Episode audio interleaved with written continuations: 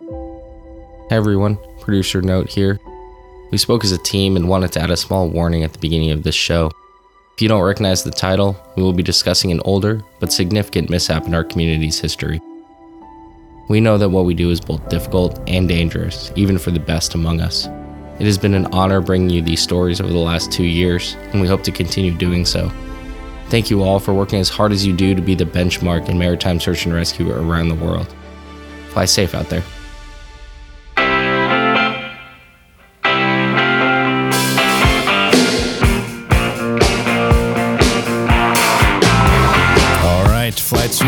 Listeners, what is going on, dude? that is a throwback voice on the mic right now. I am a happy man right now. I know you are. I'm looking at the I'm looking at the water. I'm looking at palm trees and I'm looking at your face and you are cheesing. dude. San Diego has a vibe It- to it, and I'm vibing right Yeah, now. Yeah, where uh where are we right now? Yeah, we are at the uh, Coast Guard Aviation Association, Yeah. uh, the Roost in San Diego, and uh, San Diego, California. oh man, So nice. this is awesome. It Doesn't uh, suck.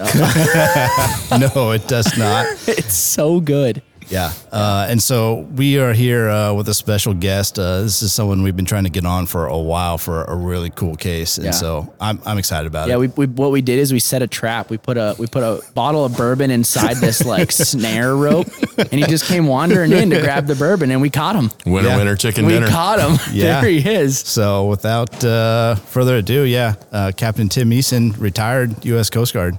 Hoorah! Hey, Welcome. Thanks for having me. It's uh, an honor to be here with you, esteemed gentlemen, and to be a part of uh, the next generation social media. Like, I don't even know what podcasts are. I Yeah, we're- well, now I you're part of it. I think so. we're influencers. You're wearing the wrong suit. You should be millionaires by now if That's a you're really point. influencers. okay, we're not influencers. Yeah, no. Uh, sir, welcome to the podcast. We're uh, excited to have you on. Why don't you just go ahead and like little intro of uh, who you are, fun fact about you, what you did in the Coast Guard. All right, fun fact about me is don't call me sir because Okay. I'm Captain Retired. So Did I get that right? We weren't. We had a, about a five minute Yeah. discussion. Where does Is the it- retired go? Does it? It's captain retired. I think it's Captain like USCG retired. Okay. I, I think messed that's it up. how it. Yeah. I, think that's the official way. I don't know. Okay. it's Tim. How about All that? Tim. I can. Tim. We can settle on. I can Tim. remember that. yeah, yeah. I know who my dad is, right? So they call me by my first name. Uh, no, uh, yeah, happy to be here with you guys. Um, yeah, I retired last year, and you know you're here at the Roost to see some of the cool stuff uh, that's that the CGAA is doing, and and their investment and passion for the future of aviation. Uh, If you sat through a couple of things today and you see it, that's that's so awesome, and it's uh they're really about paying it forward. A lot of senior uh, retired folks and. And that's you know I'm, I'm happy to tell this story. I'm happy to talk to you guys Yeah. because I'm uh, all about paying it forward because Yeah. I, I learned a lot from. We all stand on the shoulders of giants, right? And I- Absolutely. I, had some tremendous mentors and uh, and my first aviation tour and and my in my enlisted time. So Yeah. a little about me. Uh, you know, I started. I enlisted in '91. Uh, sole intent of uh, you know growing up and getting out in four years. It took me 31 years to get out, and I still haven't Thirty-one grown up. years of service. Yeah, that's why that's why I'm a pilot now. I still don't want to grow up. Right? and uh, yeah, so I was uh, I did the four year mark and I reenlisted. Uh, I had a uh, I was an E five at the four year mark, and I'm like, you know, because I partied too hard in college, so I didn't get my degree the first time. It took me a little while. And I was like, wait a minute, after four years and an E5 and two years of college, I can apply for OCS. Maybe there's a shot at getting to fly after all one day. And uh, so I started the application process and uh, did a couple more tours and enlisted. And my last uh, enlisted tour, I was at MSO Savannah. And uh, I worked for uh, this lieutenant commander who was, she was very forceful, strong, great leader. And uh, I, I was not going to apply for OCS the, f- the fifth time. And uh, she's like, oh, yes, you are. And she FedExed it in the day before That's awesome. and I got picked up for OCS. And um, as I was, as I got to the, the acknowledgement that I'd been selected, my my now wife and I were dating at the time, and I was like, I, you know, I just made first class. Life is good. I don't want to. I'm not sure I want to do this. Yeah. Do you leave fish to find fish? you Yeah, know? exactly. Right. Because I was also about to be 30 Yeah. and like, am I going to get to flight school? Is it a reach? But uh, thankfully, that uh, lieutenant commander, whose name happens to be Linda Fagan, would not take no Ah. for an answer. Wow. That's and, awesome. Uh, I sent her emails for years telling her it was still her fault. But every time I got promoted, it We was should still her fault. I should probably send that to her too. Hey, it's your fault. It's your fault, man. But uh, anyway, yeah, no, she was a, a great leader as an 04. And That's awesome. Anyway, I got picked up for OCS and uh, was fortunate enough to get picked up for flight school out of there. and uh, from flight school went. You know, the detailer asked me where I wanted to go. I told him, and he said, "How about New Orleans?" And I said, "No." And he goes, "Yeah, you'll enjoy Mardi Gras." so uh, went off to NOLA, and it was a great time. Uh, Yeah. Did NOLA. Uh, left there. Uh, he said, "Where do you want to go?" I want to go to Savannah. He goes, "Oh, how about Kodiak?" I'm like, "All right, cool. Well, Yeah. so much. We'll get something warm." Uh, up to Kodiak for all pat for two years. Then uh, out, of, out of leaving there, they were like, "Hey, uh, guess what? Uh, you're going to go to ATC Mobile because they they want you." And I'm like, "No, but Savannah was number one." They're like, "Yeah, but you're going to ATC Mobile." I'm like, "Come on, do I have to negotiate every single assignment?" Yes. Uh, and so I went back to Savannah after that. And uh, after Savannah, up to Atlantic City. Uh, was doing deployable RWI and uh, Nice. NCR from uh, Savannah when they stood it up. And uh, there was lots of places I wanted to go. And the detailer said, "Hey, how about uh, Atlantic City?" So that's four in a row that I was like over on Yeah. getting my number one. But uh, no, it worked out well. I had a great time in uh, Atlantic City, and then after four flying tours, detailer said, uh, "You're having way too much fun, so it's time to uh, hang up the flight suit for a little bit." And uh, I was about to say, I was counting. I was like, I Yeah. haven't heard a staff tour Yeah. yet. yeah, no, that, Okay. that was. Uh, It's coming. that was yeah. That was uh, I left Atlantic City uh, just in time for my staff tour at Yeah. uh, D5 at DRMA, and uh, did my staff tour there. Finished up with that tour. Made 05. I get the 05 board turned out to be like right when I got to staff tour. Yeah. So he knew something I didn't know. Got me there Ah, just in that's what it time. And uh, left there, went back to Savannah as ops for a year, then fleeted up to EXO. It's the best job you'll ever hate. Uh, it's, yeah, it really was a great tour. Uh, I loved being EXO, and Savannah's my hometown, so you just couldn't have worked out any better. And then, uh, you know, slipped through the cracks one more time, giving hope to the next generation, and uh, sent me back to staff, uh, backed up to D5 where I was DRM, and uh, at that point, you know, I, I love the service, love everything about the service. I love my time in service, but got my high three and 30, Yeah. 31 years. It was time to, to turn the page. Yeah. So, and it actually worked out great because then we moved here to San Diego for my uh, daughter's senior year of college. So, What a, that's tough. I'm sorry you had to move all the way to Yeah. San Diego. you know, I'm paying for it, literally rough. paying yeah, for it. Yeah. let me let me ask you a question. So you you did your retirement ceremony, which I was at in Savannah. Yeah. After 31 years, was there a day where you woke up like, oh man, I miss it. I shouldn't have done this. There was never a day that I said I shouldn't have done this. Yeah. Uh, there's lots of days where I miss it. Yeah, You know, if uh, in the career transition panel that we just talked about in the Yeah. roost, one of the questions from one of the pilots was about, you know, camaraderie and, you know, what do you feel? And I'm like, the wardroom is dead when you leave. Yeah. Like, you know, I love the company I work for now. I love the flying that I do. I love Yeah. flying the Challenger, but we don't have a wardroom. You fly with a Yeah. different pilot every rotation. You're all not centrally based.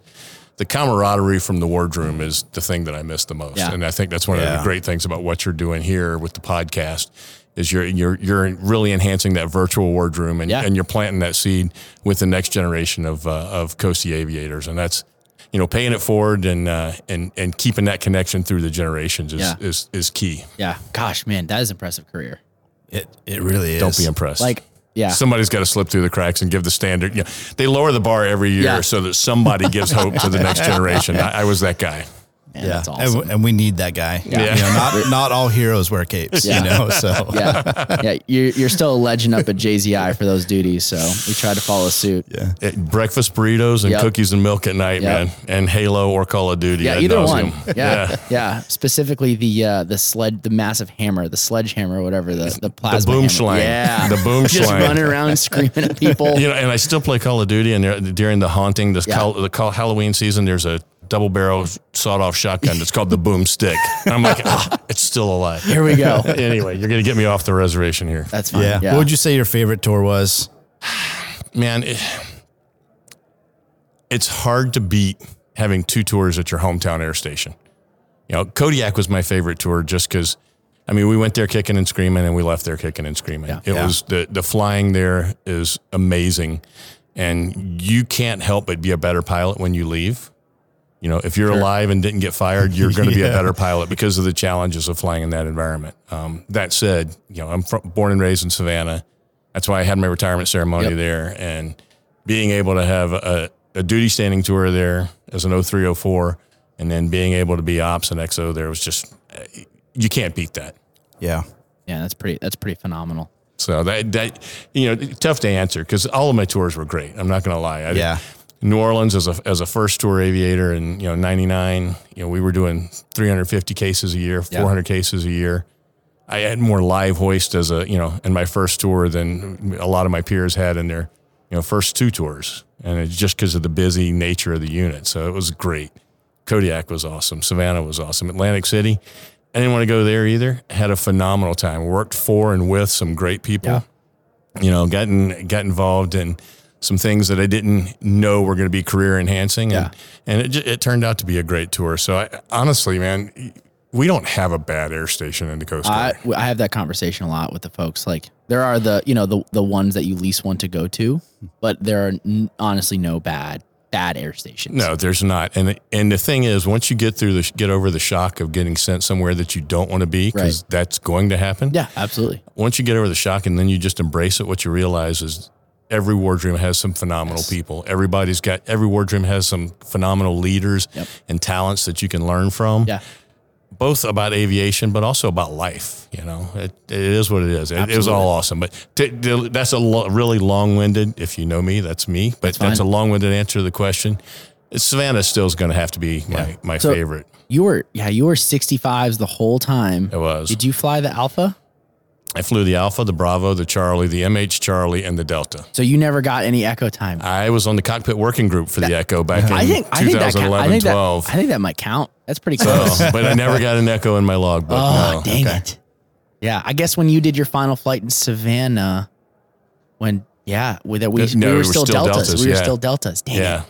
Oh, that would have been cool. I, I was trying. We were we were having that conversation the other day. I wonder if there's anybody who's flown every single one of them. I, th- I think there's one or two Yeah. uh, of the senior folks. Uh, yeah, I think there are. that is wild. I mean, I, didn't, I didn't Sanborn get them all. I, probably- I got it all the way through Delta. Yeah. So Gosh, that is a that is a different helicopter now. Yeah, it is. Gets catches up to some late 1990s technology, but much needed upgrade. You Yeah. know, yeah, look at the manufacturing dates on some of the avionics that are Oh, still in yeah. our aircraft and be like, yeah. Wow. yeah. Yeah. That's awesome. Um, an equally important question. Yeah, you're nodding your head because you know what I'm going to I ask. know exactly what you're talking Yeah, about. what are Yeah. you what are you sipping over there right now? Four Roses Small Batch Select. Yes. Good choice, Joe. Thank you. Good Thank choice. you. Yeah, you're- you're- Bribes work. You're a bourbon guy. I am, in fact, a bourbon guy. Yeah. And then what? And you got that from in some, some inside knowledge. yeah. I Yeah, we do- we do our research. we you have know. yeah we have we have our inside crew that gets it. What uh, what would you say your favorite bourbon was? Oh, you know, it's it's. I love some Blantons, but Colonel E. H. Taylor. Yeah, that's and, a good one. And okay.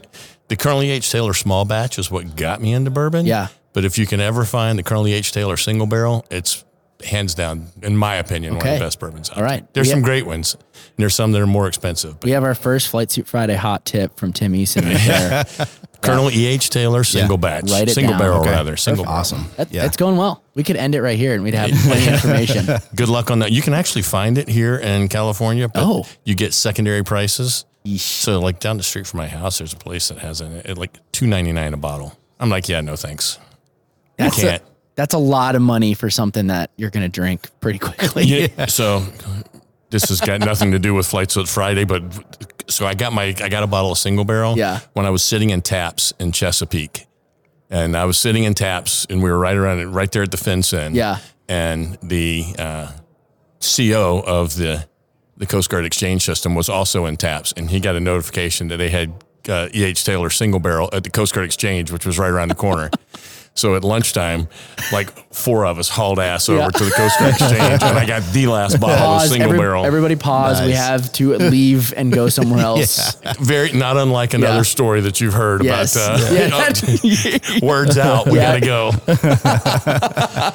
yeah, that, that happens in Mobile too. We'll get the notification that they got Blanton's at the exchange and you hit freeze on the simulator and you go get a bottle of Blanton's for what's $40 or $60. Yeah. every every golf cart on the whole base is scrambling. Screaming. It turns into Mario Kart yeah. real quick.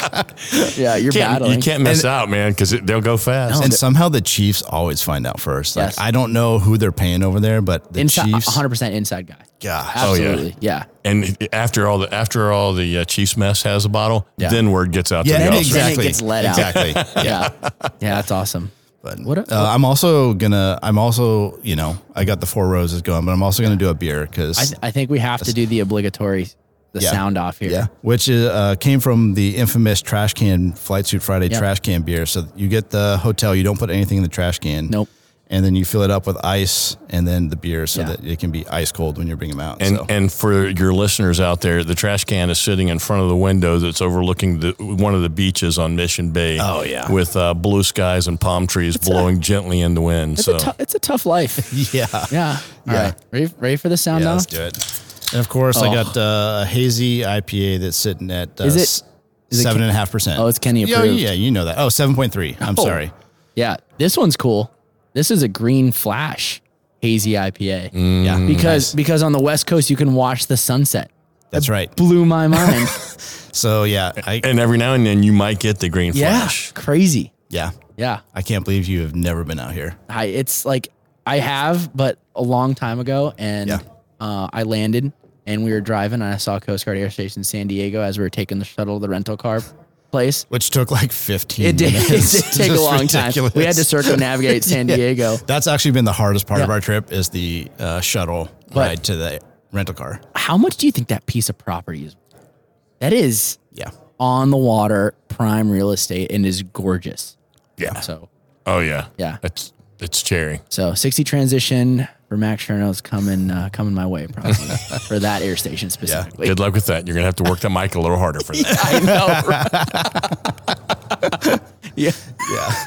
well, before we uh, get on too much of a tangent here, I think we'll circle back to uh, your case, Tim, um, and correct me on my pronunciation. Selendang Ayu, is that how we're gonna Selendang Ayu. Selendang Ayu, Yeah. which uh, earned you a, a DFC, if I'm not mistaken, on that. Earned Um, our crew. Yeah. Crew, Like yeah. me, Rob Cornexel, and Greg Gibbons. Yeah. Okay. So you guys had a crew of three, but um, maybe just kind of give us the ESPN version of, of what happened and kind of set the stage that led up to the rescue. All right, yeah. Let's see if we can condense this. Uh, you know, Doug Watson and I, and uh, he was in the 60-20. Uh, we've told the story a whole bunch of times and done it as a risk management case. And we bring the the ORM instruction in, and we give decision points. It's always fun to put. Uh, and we would do it at air stations. We'd say, "Hey, g- give us a seasoned aircraft commander, a first tour, you know, co-pilot, a uh, seasoned, you know, flight mech, and you know, maybe a, a junior rescue swimmer, and we're going to throw questions at you and give you decision points." Yeah. And that was always a lot of fun because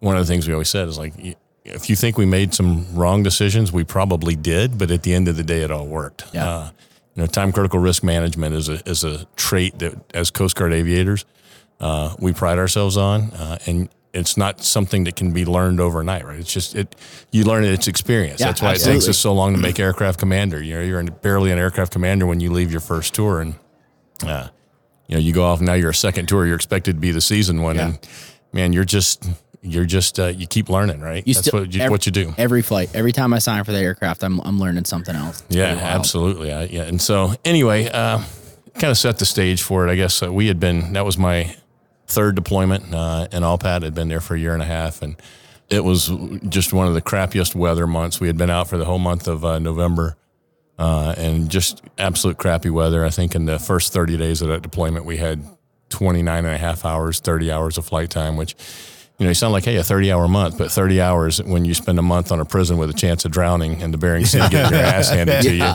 turns into a really boring, uh, a really, you know, trying time. So we had not flown a whole bunch just because the weather had been that bad. And then we were two days away from uh, the ship leaving the Bering Sea, the Alex Haley leaving the Bering Sea to return to Kodiak. And we all woke up to the pipe uh, that the Alex Haley was being diverted to assist the Selendang, the motor vessel Selendang Ayu, adri- uh, disabled and adrift into Bering Sea. And, you know, you could hear the groan go throughout the ship. Yeah. yeah. Yep. Because the People Alex banging, Haley, yeah. banging the you know walls and all kinds of stuff. Right. Yeah. Yeah. you know, and the Alex Haley, if you didn't know, she was used to be the SS Edenton in the Navy, and uh, when she was the USS Edenton, she was a salvage ship.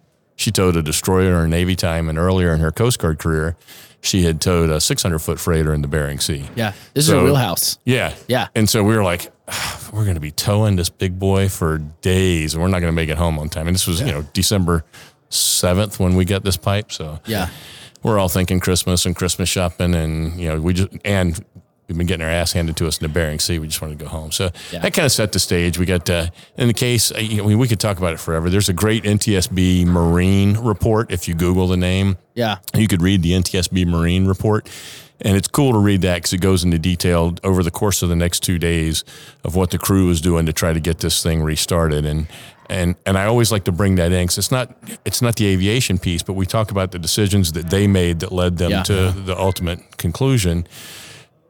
Meanwhile, you don't, we don't think about the fact that you know out of the 28 crew members, you know, half of them were below decks trying to uh, replace a cylinder liner, and to do that, you got to pull out. If you read this NTSB Marine report, you got to pull out this piston and rod.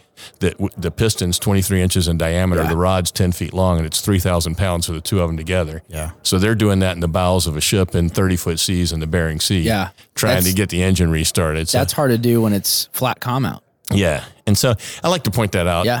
Just in the in the big context because there's so many nuances of the story and even trying to give an ESPN, you know, synopsis Yeah. of it. Yeah.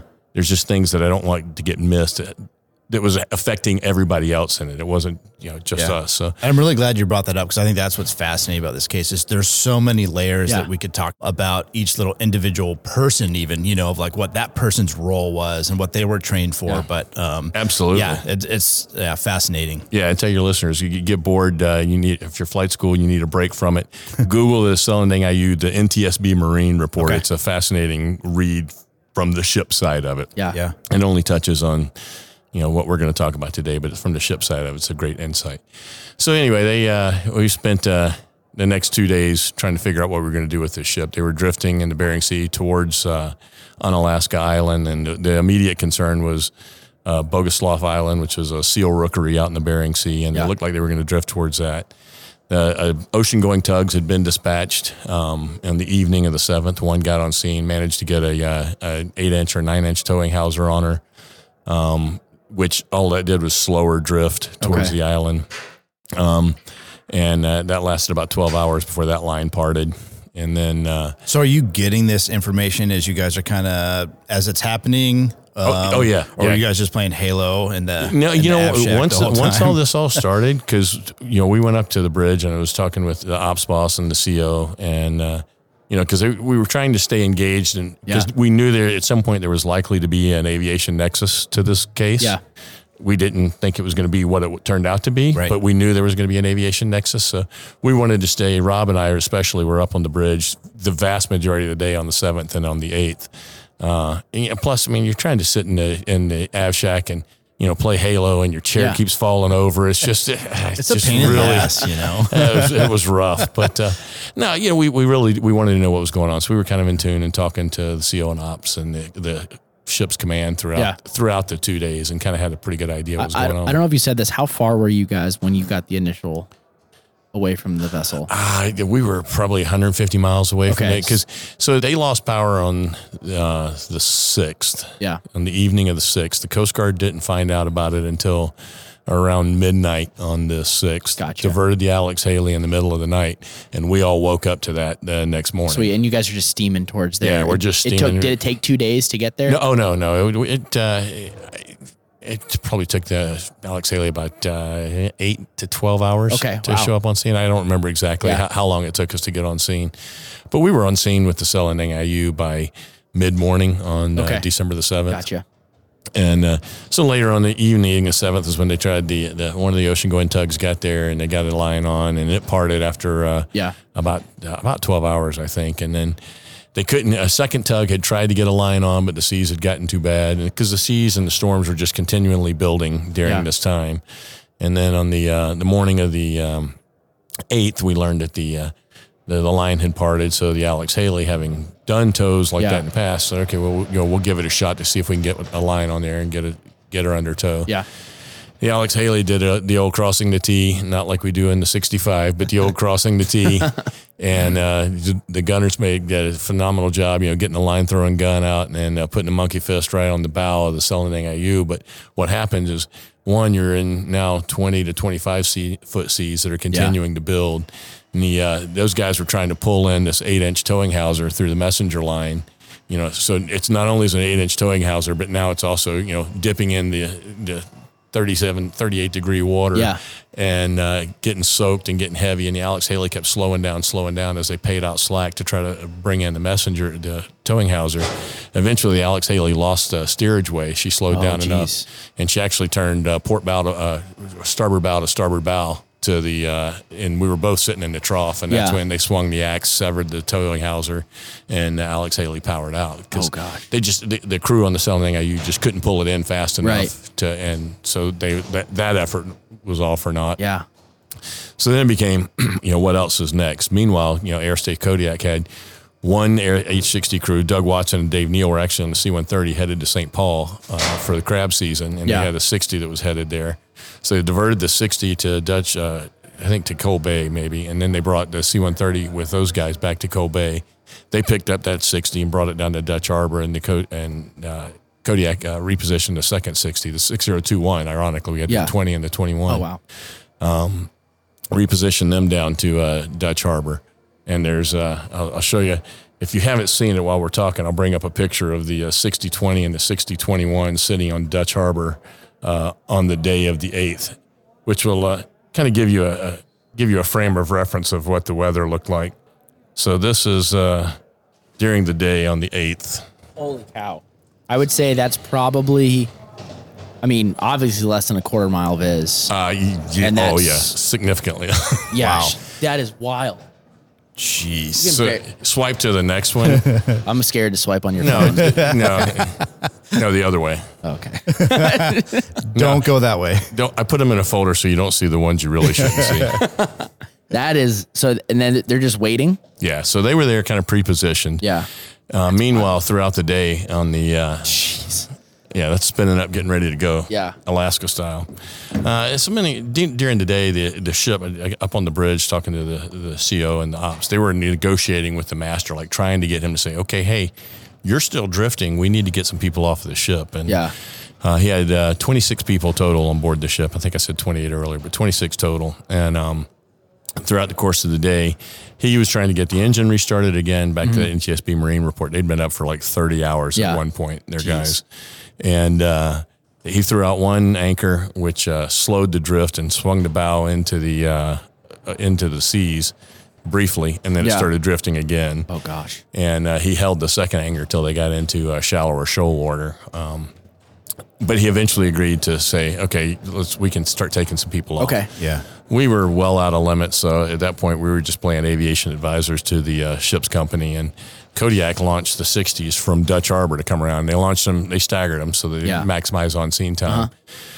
The uh, 20 came around first, and uh, the 20 hoisted uh, nine people off of the Selendang Ayu. Okay. Filled up their cabin. And then the 21 showed up, and uh, we had a C 130 that was orbiting overhead. Uh, and the as the 21 showed up and they started their hoisting, the original plan was, and it's somewhere, there's multiple plans. Uh, like, We Yeah. can't even touch on all the Yeah. nuances of this case. But after that, the plan was the 6020 can come lower their nine down, empty their cabin. Then Yep. when the 6021 was done, there would only be eight left on the ship. The 20 could go back get the last eight, and we could call it a day. And they Yeah. could make the seafood buffet at the Grand Aleutian, and, and uh, we would just keep getting our ass handed to us in the ocean, in the Bering So Sea. what, what's the weather like? You showed us those pictures of them sitting, waiting when they got on scene. So- is the weather kind of on and off like that all The weather day? is absolutely on and off. So Okay. there's another picture, and I'll try to find it here while we're talking. But we were in these seas that, if you look at the launch, there's actually a video of our launch. We were in 25 foot seas, 25 to 30 foot seas Gosh. when we finally launched. But throughout Holy the day, smokes. you know, we probably went from 15 foot seas on the morning of the 7th to 20 foot seas by the evening of the 7th to 25 foot. And then we got in the shoal zone and the seas just kept building. Yeah. Winds were uh, 50, anywhere from 40 to 60 knots with gusts, you know, up into the 60s. And then you would have these snow squalls. And this picture actually really sums it up really well. You can see when the snow squalls would come through, it would be like daylight with five miles Yeah. of visibility, and you'd go down to Boom, you know, qu- quarter mile, almost pitch black, yeah. quarter snow. mile visibility. Yeah. And so uh, you you were just in and out of these snow squalls all day long. You try to take advantage of the good good windows. Yeah. So he eventually agreed. The master eventually agreed to uh, let some of his people come off, and the 6020 hoisted nine up. 6021 went to work, and the 20 came over, and uh, they were like, okay, they'll lower their start hoisting their people down to the ship. To the Alex Haley. And that everybody's seen the videos. All you got to do is Google it. You'll see videos Yeah. of the 60 20. Uh, and Doug Watson was in the right seat and Dave Neal was in the left. And, you know, probably some of the most phenomenal hoisting that I've ever seen. You know, one of the, one thing that he wound up flying formation with the ship. And when Doug tells the story, you know, his first series of hoists, he was way out of sync with the ship and he was chasing it all over Yeah. the place because you could see how much it was pitching. I, I watched those videos prior to this interview because I remembered that they were on there, and that is is wild. Yeah, and if, if you watch, there's two videos, and the second video, if you watch them in the right sequence, Yeah. one of them he is in total time with the Yeah. ship. He's flying form on the ship, and Yeah. you know, as a 65 guy, we don't have enough collective tr- collective travel to do what he did, and uh, You just think, let it go. yeah, you know, and I think uh, at one point, uh, and it's on the Vader, uh, on their Vader, but I think at one point Dave told him he looked like a monkey effing a football, and Doug said he felt like a monkey effing a football. Um, so I don't know if you can say that or not, I'll but probably uh, get through. yeah. but you know that's they were working hard and they got those nine folks down. And you know we always talk about risk mitigation and thinking outside of the box. And you know you talk about the uh, you know the star model and how you can spread out, transfer, accept, Yeah. adapt, whatever. And uh, so one of the things we did to mitigate that, uh, we actually took uh, Greg Gibbons, my flight mech, and uh, another one of our flight mechs who was on our AVDET, uh, Steve Schmid. They put on their dry suits and their helmets, and they went out and they were handling the That, the- that was my question. Like, because because obviously you have air crew on board the boat, Yes. and so you're utilizing them. And surely nobody has ever, neither of y'all have ever been hoisting and screamed through your mic to the boat crewman to pull in Yeah. the trail line. Right. Because they're just holding it in their hand Yeah. like a lump noodle. And you're Yeah. like, dude, pull it. especially in this scenario. Yeah. Like Yeah. some- And so we, we knew that. And we were like, you know, it would help to have some experience on the flight deck to, Yeah. mi- to mitigate some of these hazards. We, Smart. we were trying to implement mitigation from the other side, even though we were on the receiving end. Yeah. not- yeah. Um, but we bit on that end. So we, we got it. How long were they outside? Would you Oh, say? Probably 20, 25 minutes. Okay, so that's my my question was going to be like, were you thinking about crew time at that point with for them? Because that that was not long enough. I thought it was gonna if it was a couple hours maybe, but they were No. only out there. Well, we'd been deployed for 30 plus days. Our crew time was, we were already That's a good point. You were itching to do prison, something. prison Yeah. with a chance of drowning, man. Yeah. You want to do something and get off of it. Yeah. No, it, that was just a, a mitigation strategy. And they did a phenomenal job getting those nine folks down to the ship. But we also realized we're like, whatever we Yeah. do, we're not doing that again because that was Yeah. just way too much risk involved. Yeah. And uh, so they got done. Uh, we're going to do that again. The 21 finished hoisting their nine folks. And uh, as they're hoisting their nine folks, they finish up. We're like, okay, now what are we going to do next? Well, the 20 is at this point, they're kind of bingo. They're getting to a point where they're going to have to leave. And the 21, because they were staggered, they had more fuel to remain on scene. Yeah. So they found actually found a clearing, and uh, in between one of the snow squalls around the corner near the Makushin volcano, they landed and they transferred those nine packs from the uh, 21 to the 20 Okay. So the 20 could take them back to Dutch Harbor. Yeah. So they took off back to Dutch Harbor, and the 21 came back, and then they had a couple of hours of loiter time uh, over the over the ship and over the Alex Haley. And so, because they're 60s and they have that kind of fuel, we Right. don't. Yeah. A couple of hours loiter time for us means we get wet. yeah. Or you're right next to the airport. Yeah, or you're, that's exactly right. yeah. So the twenty, they get they head back to Dutch Harbor, and uh, you know they they take those nine folks back, and they think they're done, so they're already thinking about the seafood buffet. But thankfully, they didn't hit the beers yet. Meanwhile, while the twenty one is orbiting overhead, like we're on the bridge, like we're negotiating with the master. Yeah. Like the CO and the ops uh, and the XO of the of the Alex Haley are like, you know, hey, let us take you off. Well, Yeah. I'm like, and I told him, like, we'll put you back on the ship the next morning. Yeah. Straight up lie, but we'll put you back on the ship the next morning. We'll Yeah. do whatever it takes. So you, but understand you're still drifting. At this point, he had dropped his second anchor and he, he, he kept asserting on the radio that he wasn't drifting, but they're watching him on the mo board. Yeah. You know, Oh. Mo boards and on the radar, you know, Yeah. and they, they know we're, he, we know he's still drifting at about a half knot towards Unalaska Island. We're like, you're gonna, he's gonna run aground Right. and uh, he he still wouldn't relent. He kept himself and his last seven people on to try to get the uh, sh- uh, engine restarted one last time. And so uh, he wouldn't relent. The 60-20 finally hit bingo fuel, Yeah. and they actually because at this point there was only eight people, we didn't need two 60s. They were actually bingo back to Cold Bay Okay. because we still had crab season coming, and they still had that mission to fulfill. Yeah. So they left, and unbeknownst to us, you know, Murphy's ass was busy that day. And so unbeknownst to us, when the 21 left scene, Yeah. they actually had a gearbox chip light On the 21? on the 21. Oh, boy. And they're flying through those snow squalls. And oh, by the way, I think their collective channel had gone out. So they couldn't let go of the collective or Oh, Yeah. it would fall to the floor. Yeah. And uh, it was, I think it was an input module chip light. Uh, I don't know. I'm not a 60 guy, but Yeah. they hit the fuzz burner, it Yeah. burned it off once, and then it came back. And then it just stared at them the whole way. and Oh, boy. They- they're debating the whole time and they're flying the shoreline of uh, of the island, uh, the Unimak Island, because you know if they start to get symptoms, they're going to ditch. Yeah. That's it. Yeah. They're going to put it down on the beach, but they didn't want to put it even that with that light staring. They didn't want to put it on the beach right that moment because Yeah. you know it was 25 degrees outside, blowing 50 knots. Yeah, you're not going to have a good survival night. Yeah. for You're that. going So- to become another SAR case at that point. yeah, you know. so they actually did make it back to Cold Bay, but they actually wound up replacing that main gearbox on the 6021. That's it was a significant, A legit- a legit cow. issue. We didn't know all that was happening, but I only tell that because when you talk about the scope of the story, we yeah, just much like I mentioned the the piston ring and Yeah. uh, trying to change that piston out. Uh, there's so many aspects of the story. Yeah. I mean, Murphy was just he, he was a drunk little you know leprechaun all over the place on on December eighth.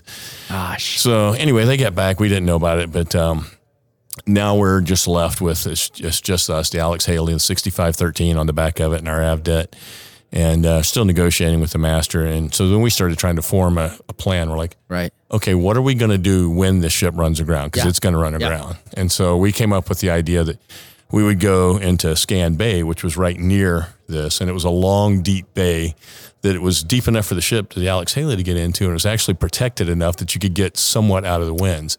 So we're like, we're going to go up in the bay. We'll spot the helo on deck with the blades unfolded, Yeah. and get it ready to launch because it's going to run aground. Right. And, And- so So you'll be in limits at that point. If you ran into the bay, you thought you would, you would be, be closer, to close limits? enough. Yeah. yeah, close enough. Yeah. Eh, whatever. It's all ball bearings. Yeah. um, for the Fletch fans. Yeah. So, um, yes, we actually, the, the Alex Haley said that's our plan. That's Yeah. our plan going into the nighttime because uh, sunset was coming fast. Yeah. And again, it's December 8th in Alaska, so sunset's early. Yeah.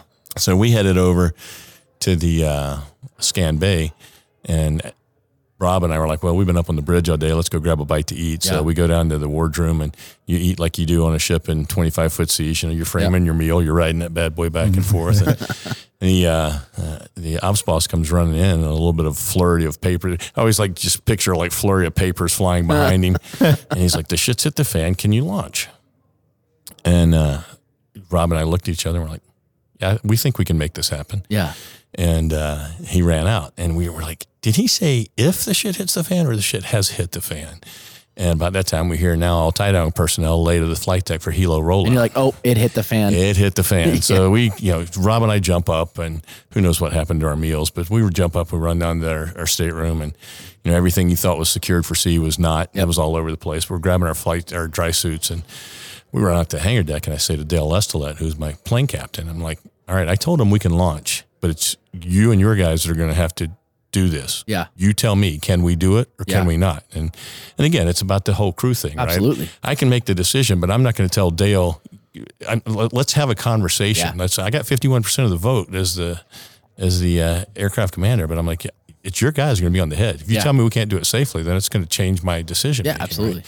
And uh, he he thought for just a second, and uh, he said, "Yeah, yeah, we could do it." I was like, "All right, cool, let's do it. Let's roll it out." Were you were you thinking at this point, like if we uh, we can take off from this boat, but if we take off, we're not going to go back to the boat. We will not land back. On I this boat. won't lie that we may have grabbed an extra set of clothes in our helmet bag Yeah. and, a, and a, uh, an extra set of underwear at least, and, uh, uh, with hopes of getting to the seafood buffet once it was all done. Oh, gotcha. Yeah. Um, but no, eh, that I, I say that joking. We uh, obviously threw a little extra stuff in there, but that Yeah. wasn't the concern. The concern was, okay, they're aground because Yeah. at this point we knew they were aground. They were taking on water. Nice. The captain, uh, the master of the Selendang, you said, okay, I'm I'm done now. What I'm was not the tr- what was the length of the boat? 738 feet. Aground. Yeah. Getting- oh my a, stern, a gosh. ground stern first. And now they were taking on water. So, uh, and at this point, the reason he asked if we could launch is Yeah. because we didn't have comms with the 6020 or the 6021, didn't know where they were. The, the boat had communicated with COMMSTA Kodiak, who communicated with the air mm-hmm. station in the district. You know, you got the circle that goes around the room. Yeah. and we knew that they were the, the air station had requested the 6020 to come back, but we didn't know when they were going to be back. And the master at this point was a little bit panicked because Wow. it's you know sun is setting, shocker.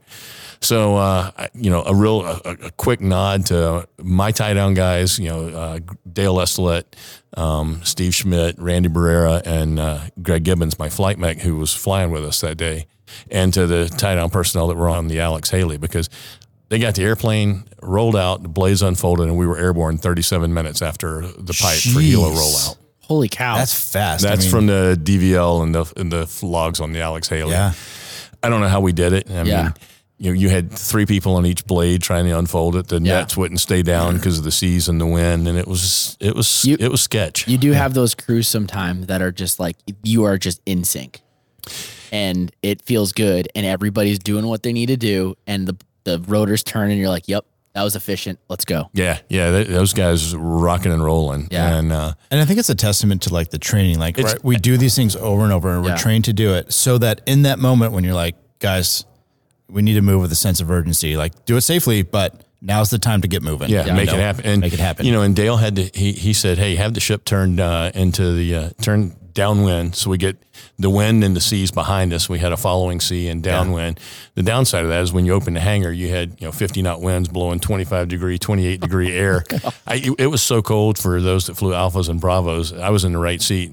I went to start it. My fingers were so frozen, I wasn't even sure I was pushing the igniters. I'm like, you know, you're looking up, Yeah. making sure you're pushing. yeah Um, but uh, yeah, it was it was a hell of a testament to those guys, and and uh, they rolled it out. And uh, if you want to know what it looked like right before they got the blades unfolded, Oh my gosh. I like I'm nervous, Nelly, just on a normal rollout of a 65 Yeah. and getting the blades unfolded. So I can't imagine like Yeah. the the stress of watching that yeah, happen. it you know. was it was no joke. You're like, And- yeah, we're one mistake away from this thing rolling off in the side of the Yeah. ocean. Absolutely, and it was uh, just a phenomenal effort by those guys. I can't say enough about uh, you know their effort and what they did to to make that happen. The end result would have been very different had they not made that effort Yeah. and, and got the aircraft. So Yeah. you know, again, the team concept, man, and our training, and and we had been together as a the you know, Yeah. the five of them, and uh, you know our whole AVDET, you know, we had been together for Yeah. you know a month now and commiserating, and Yeah. we we really were, I think, in sync, and and That's it- awesome. and it helped. And I'll touch a, I'll come back to it in a minute, but it helped that like Greg Gibbons and I Yeah. went to AHARS together. Yeah. ARS back then. That's Uh, we had gone to perfect. ARS together and Yeah. had done some uh, some cool challenging hoists there. So anyway, we get the aircraft, uh, the blades unfolded, we get turned up, and uh, I was in the right seat, and uh, Corny was in the left, and I'm like, "All right, well, you want to take off since I'm gonna you know get some hoisting in?" And he's like, "Sure." And he takes controls, and he's he just looks at me, and goes, "This is gonna be a non-standard takeoff." And I look back, and I'm like, "No shit, you think roger tracking?" If uh, what do you think the pitch and roll was? Did the ship tell you? They lied. I mean, ships never lie, but they lied. Uh, but we were, and they even threw in occasionals. But we, I don't, I don't remember what they said pitch and roll was. But I will tell you that when Rob took the controls, I was watching the attitude indicator, and we had uh, plus or minus about sixteen to eighteen degrees of pitch. Holy crap. And uh, on the on the attitude indicator, Yeah. and uh, we had roll What probably ten to twelve degrees each side. so what was that startup like Sporty. yeah Well, you know, the good thing is the uh, even the old LTS 101s, they like cold weather. yeah So, so, they just lit lit off got yeah. the head turned gosh If I could uh, pause for a second, like what what kind of ORM did you guys do? Like, okay, hey, shit's hit the fan, get the aircraft out there. Okay, aircraft's out there. Did you guys stop and talk of like, hey, what is the gain to this mission? Like, do do we can we safely even take off this thing before we even think about that? What were some of those decision gates that you guys kind of set up, if any? really very brief because right, you know, the, the and I know the verbiage has changed in the Air Ops manual over the years, but the, the end result was probability of saving a life warrants maximum effort, right? Up Yeah. to up to and including destroying the aircraft. They don't mean crashing it; they mean you know over torquing or whatever. Uh, so we all knew the risk gain.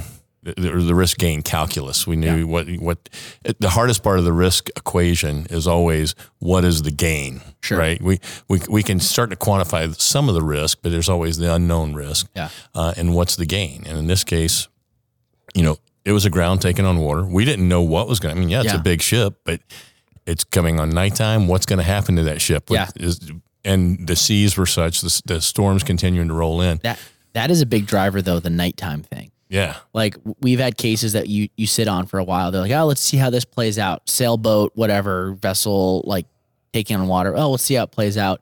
And I remember like times where I'm like, hey guys, let's like we like it's significantly safer if we take off now. Oh yeah. And I, I will tell you that years later, when I was in my first staff job as an 0405 and then in my uh, my 06 staff job as DRM, serving as SMC and Access, Yeah. doing managing SAR cases from the other side, there's been many a conversation with flight surgeons and with you know operators like, hey, sooner is better. Yes. this is not going to get it's not going to get easier with nightfall. No. We all know that. You know that it's self evident, but the more you do it on the front line, I mean, so those conversations, your your DRMs, your SMCs Yeah. actually have those conversations, especially the aviators. Not to knock the others, but the, especially the Oh. aviators, they have those conversations before you get launched on a case. And, Yeah. Uh, so that was that was to answer your question. We get that was kind of a tangential answer, but Yeah. to answer your question, it was certainly a, a very brief discussion. We knew we were going to go hoist people and to get them off of the ship that was aground, and the weather pretty much sucked. So their lives were in peril. Yeah. Uh, and we felt like we had enough synchronicity as a, as a team. Like my first deployment in Alpat was with Rob Cornexel and with Greg Gibbons and with Dale Lestelet. So we had a really strong synchronicity with the team that we felt like we could make it happen. And when Dale said they could get it unfolded and get us ready, I'm like, all right, well, we're game on. If you can do that, I'll get us off the deck. Yeah. yeah. And so, uh, and that's you know, so that there was a, a conversation about that, and we moved on from that, and um, we uh, we got to we launched the aircraft um, outside of pitch and roll limits. Like I said, we were rocking and rolling, and Yeah. we, we launched right after sunset. So it was actually we didn't even have goggles on, Yeah. because it was still bright enough, but it was right after sunset. Yeah. About the time we launched, the 6020 was coming around the corner, and they had been trying to hail us, but they were blocked by the mountains. Yeah. Uh, and so they they they called and said, "Hey, not really sure why you guys are taking off from the ship in that weather, but Yeah. that's not a good idea." Hello. But uh, That's after you took off. Yeah. you're like, yeah, thanks. Yeah. I could use that Yeah, about two here. minutes ago. yeah, yeah. Oh, Well, so how the, how did the takeoff go? By the way, were you just like, hey, I'm just when we get to the top of this thing, I'm just going to pull some power and hopefully we'll sit right here and then we'll just get the hell out of here. That's pretty much exactly what Rob did when he said it was going to be non-standard. I mean, the good thing was it was cold and we had 50 knots of wind blowing over the deck. Yeah. So he, uh, we we watched the sweat, swells come through and the sets come through, and and even in seas like that, there comes a point where the ship is relatively Yeah. calm. Yeah. I won't say calm, but relatively calm compared to what it had been doing before, and um, we saw the swells coming, and like I said, it was still even though sunset had just set, it was we could see enough. You could see the swells, and he timed it, caught us on the crest of a. Uh, and if you if you look at the video because it's out there too, I, I haven't seen this video. I Oh, it is. it look is. up. it's good. you okay. you can if you if you watch the background and you watch you can see the depth of the wave that passes and you can tell what kind of pitch we just had and as we settle in right after that that's when rob Blast off. yeah he released the talon and pulled Yeah. pitch and uh.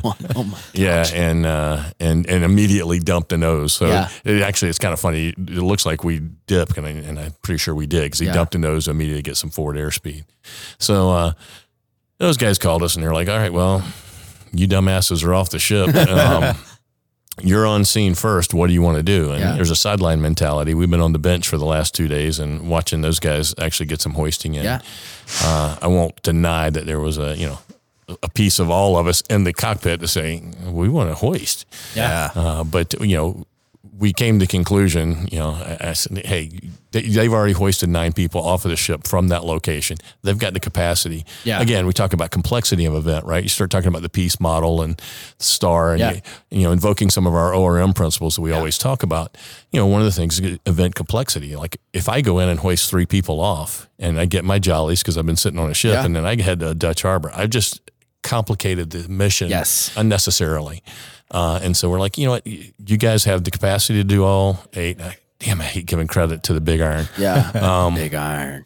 but we gave them a ride home. So I'll, Yeah. I'll leave that. Yeah. uh, but you know, it- they did. They had the capacity. Yeah. They had already done it. Um, they had figured it out. That was That- the, that was the right answer. That is a man because you just did you did a very hard thing by taking off of that boat with the mindset of we are going to go and do some hoisting. Yeah. To change course and be like, oh, we're actually not going to hoist. That must have been tough. That's It- actually a, a pretty interesting the way you phrase that. I think because I didn't think about it from like that perspective of like up until now, The effort was you made. guys were going to hoist these people. Absolutely. Right. That's and then that's don't.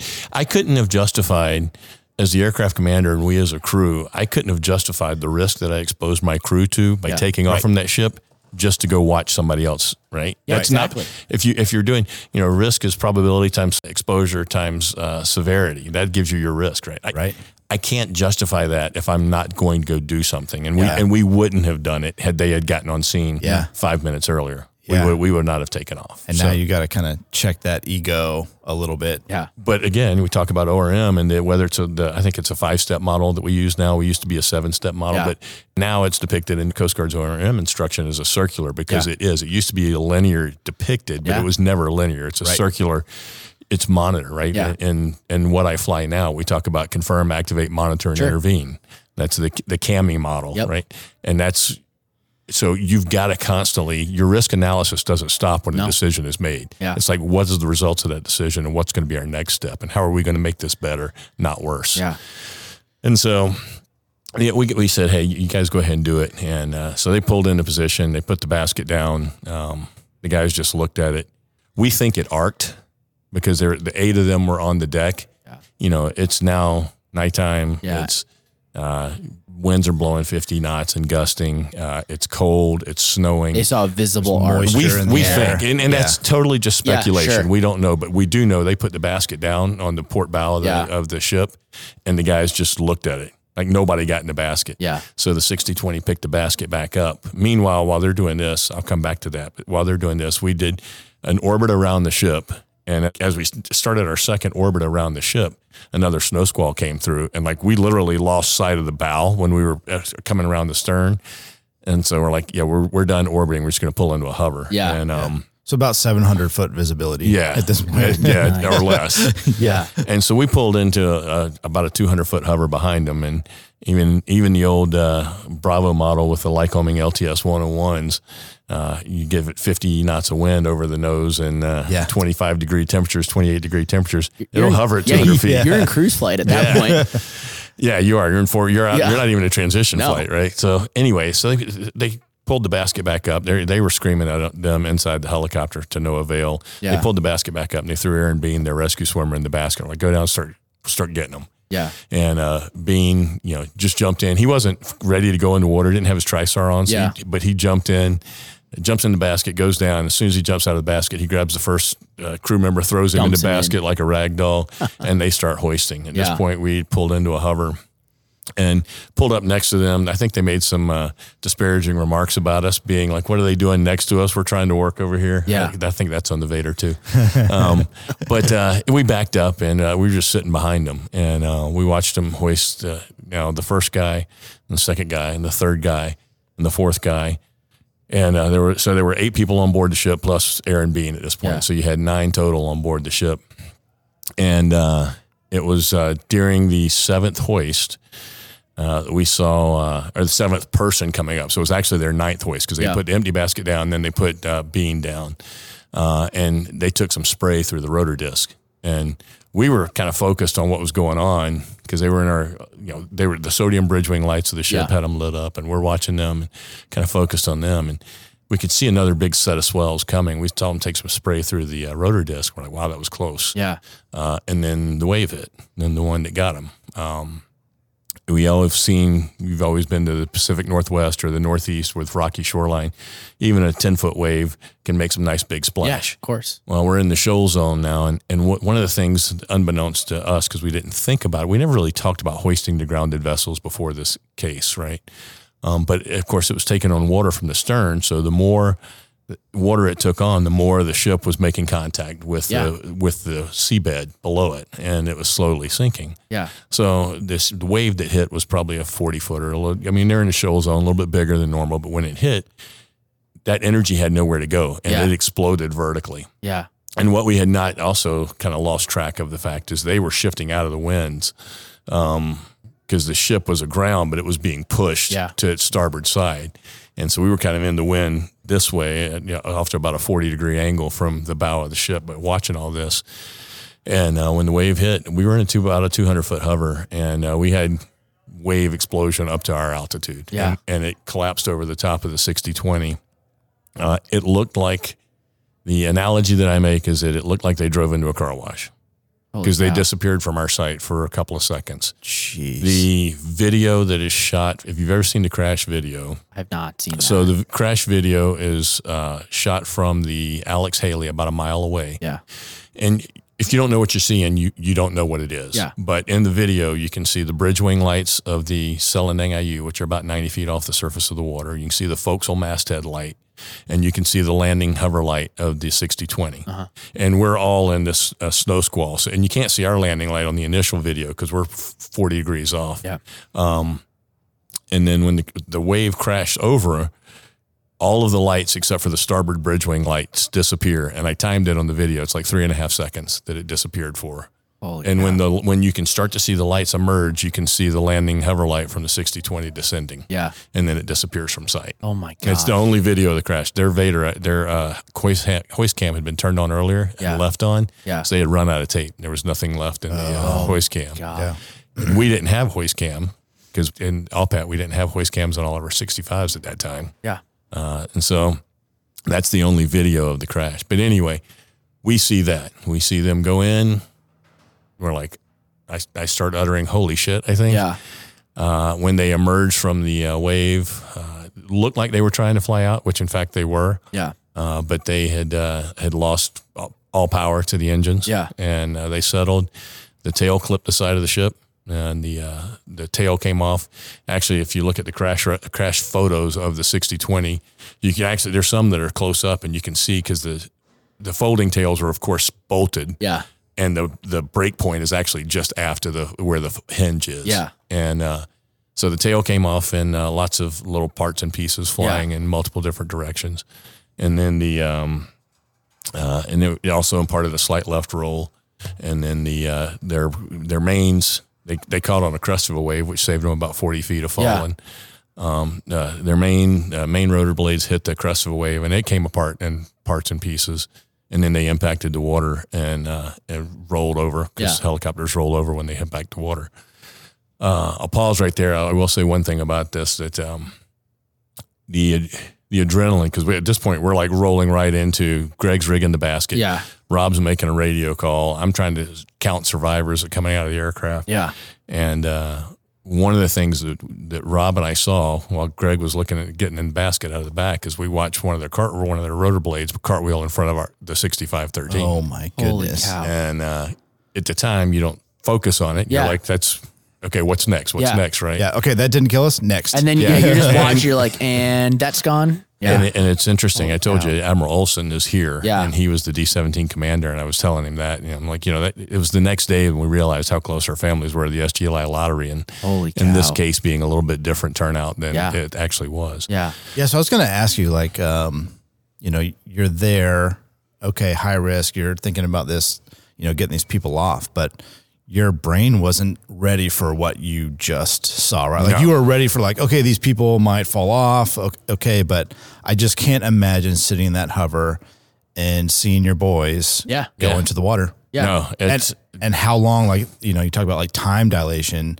How long did it take you guys to recognize like what just happened versus like the actual time, you know? I, I think it was almost instantaneous. I mean, Yeah. Greg Gibbons, to his credit, I mean, he had the basket rigged and ready before I could even Hell yeah. say anything other than "holy shit." Yeah. Um, And uh, yeah, the, the trauma of watching, like you, we've all watched crash videos. I, Yeah. I really don't ever want to watch another crash video. I got Yeah. one. Um, Yeah. But uh, no, you're right. I mean, earlier in the sequence of hoist, it- we at least one of the hoists uh, waves rolled over the deck of the ship and Yeah. knocked Aaron Bean down. Yeah. And he actually went like 30 feet down the deck. Yeah. And we thought he was going to wind up in the water. We're like, crap, we're going to be hoisting him Yeah. while they're getting those guys off. Right. So we were already in a mindset that we were in a world of shit. Yeah. W- But we weren't expecting that. We like. I mean, I, I I've seen some pretty gnarly stuff happen live, but you know, it's. I don't want to say it's expected, but you're like, okay, I'm here doing this search and rescue case. Like, we're just gonna adapt and overcome. But like the thought of seeing the home team, like, go through something like that is wild.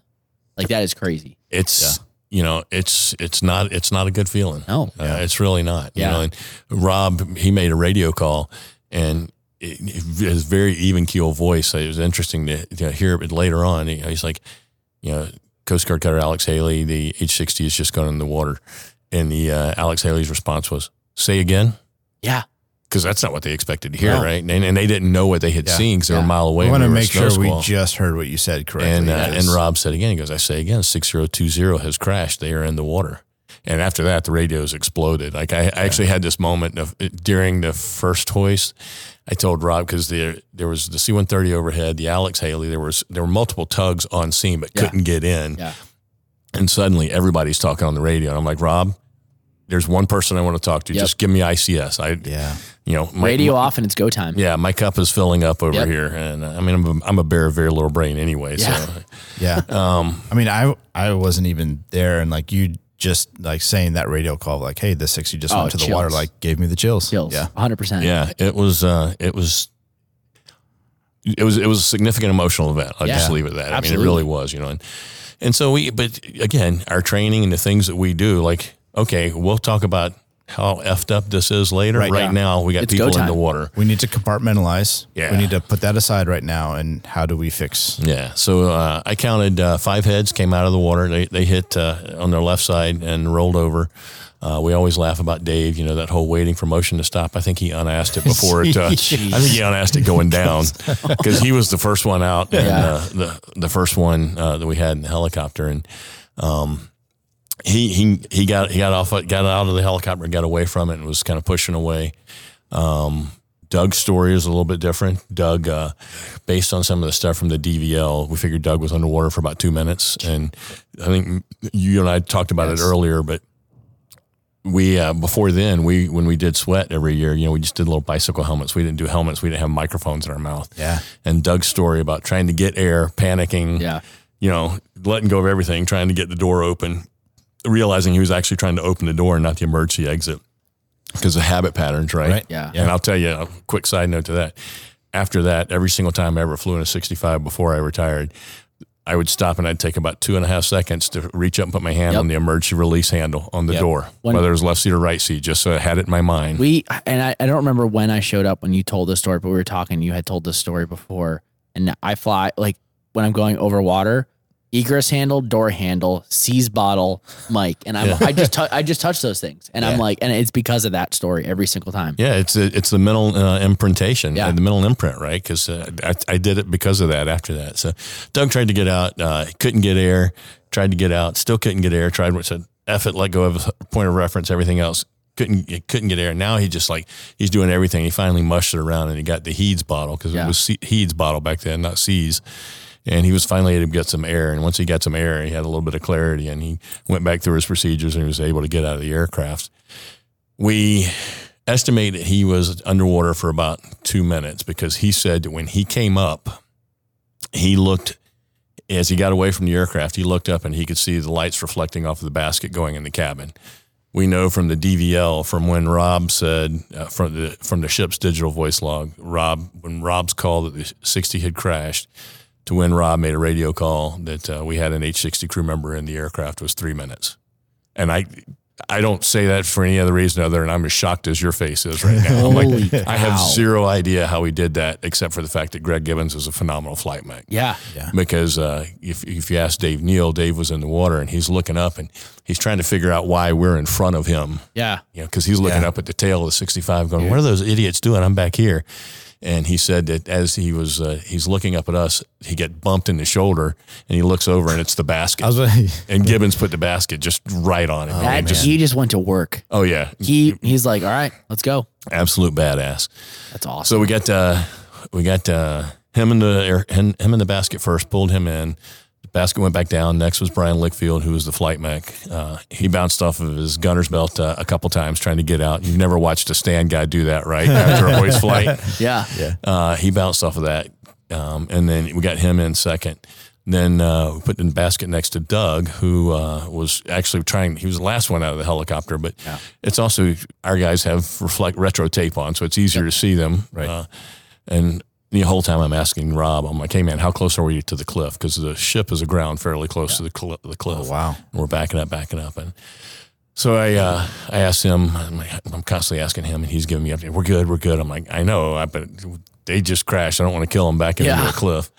And um, If I could pause you, because that was one of the things I was thinking about is like you just watched something that you're like, I would have never s- expected that wave to shoot up. And now you guys are almost in that same position, or had you guys backed off enough? We were backing because now the current's pushing them towards the, Oh, gotcha. the, uh, the towards the shoreline. Okay.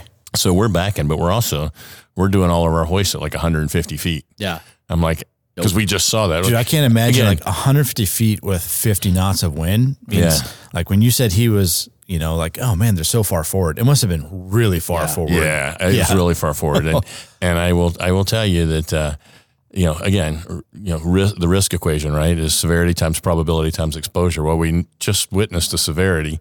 We knew at ninety feet where the exposure was. Yeah. So we're like, yeah, okay, we can. We're just going to do this up high. Yeah. and um, so we stayed up high and we did that. And I, I don't recommend doing a 150 foot uh, hover PIW hoist at night in a blizzard. I really don't Yeah. uh, but somehow or another it worked. You know, the the synchronicity between the team. Greg and I had been to AHRS together, and uh, just a lot of things worked in our favor. Yeah. For all the things that didn't work in our favor, a lot of things did work in our favor. So uh, we get uh, Doug in the basket. He get him up. Um, and then uh, the next is is the gentleman's name is Rajiv Diaz because there were five. We counted five uh, heads that came out of the sixty. They, they had ten people on board at that point, three air crew members and seven Selendang Ayu crew members, and they were wearing civies and Type Two PFDs in thirty eight degree water. So you can imagine what happened uh, to them. But uh, two of them actually did make it outside of the airframe, whether they were washed out or egressed. I mean, they're not trained in egress; they weren't secured. They're wearing PFDs Yeah. my supposition is they were just washed out by the violence of the motion. Um, but uh, nonetheless, uh, we put the basket next to Rajiv, and at this point, he's kind of motionless on top of the, on the water. Yeah. And uh, Greg starts fishing for him. He's conning me left and right. You know, he's backing me up. I'm trying to, I'm trying to do all this uh, in these conditions, and Yeah. He gets, uh, he's trying to scoop him with the basket. And he At, said, at, a, at 150 feet, no less. yeah, and he says uh, he won't get in, and I can't get him off. And I'm like, I, dude, we, we got to have the basket back. We got at this point we knew the master and Aaron Bean were still on the ship. We Yeah. needed. I'm like, just you two block him. I'll I'll come down to 100 feet. You two block him, and we'll we'll see what we get. Yeah. And uh, we got him up to the airframe, and um, got him up to the the cabin, and he was covered in oil and jet fuel at this point because we had backed into Yeah. where all the bunker fuel Yeah. was and where the jet fuel, of course, from the crash. And he said he's dead. He's still smoking. And I made the mistake of kind of looking over my shoulder, and, and it looked like a decapitated body hanging on the outside of the basket. And Yeah. it was like steam, body heat leaving his body. And we were like, "There's no fire." Anyway, they pull him in, and what had happened is in the process of trying to scoop him. Back then, we didn't have the locking bales on the hoist hook. Uh-huh. So, in the process of trying to scoop him, the hoist cable had actually wrapped around his neck and had gone back through the bale.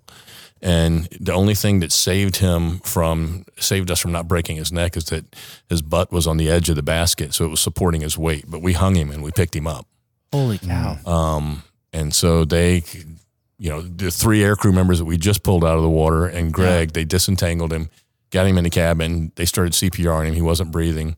Got the full blown, you know, pump in the chest and the Yeah. spit up gargle, and he starts. He finally takes a breath. Um, so he literally he was second minutes, if not seconds, from death. And uh, you know, again, not to dramatize it, but that's that was You reality. don't have to dramatize and that. the guys that had just been pulled out of the Yeah. water and they're soaking wet and cold helped get him, you know, help you know resuscitate him. And how many how many people are on the back at this air at the air of the 65 at this point? we have uh, three air crew members, one Selendang Ayu crew member, and my flight mate Greg Holy Gibbons. cow. That's a packed 65. So yeah, they were they were packed, and at that Yeah. point we had lost sight of the fifth individual. Uh, he slipped beneath the surface. We never saw him again. Um, and uh, Greg's like, "All right, this guy, this guy needs immediate attention. We Yeah. need to get going. And so we we transitioned to forward flight. Uh, at this point, we were had been working in the, the bridge wing lights of the Selendang Ayu and in our landing light, and we're jacked on adrenaline. Yeah. Uh, and we transitioned to forward flight and realized that somebody turned the lights out after we took off. And Yeah. um, we initially made a call to the Alex Haley. We're going to come back there. And they were like, no, you're not. And Rob's like, yes, we are. And we looked at the Alex Haley and we're watching the, you know, the deck lights do the dance. Um, we didn't have our goggles on because the goggles were in the back. We Yeah. had them, but they were in the back. Now Yeah. they were behind four oil and jet fuel covered individuals. Yeah. And so we're like, okay. And Greg's like, hey, we he needs more medical attention than the ship can give him. Yeah. We need to go to Dutch Harbor. We're like, that's a great idea. yeah. Let's throw out that last Yeah. statement about thinking about landing back on the ship because that was a really Let, bad let's idea. go to somewhere that's stable.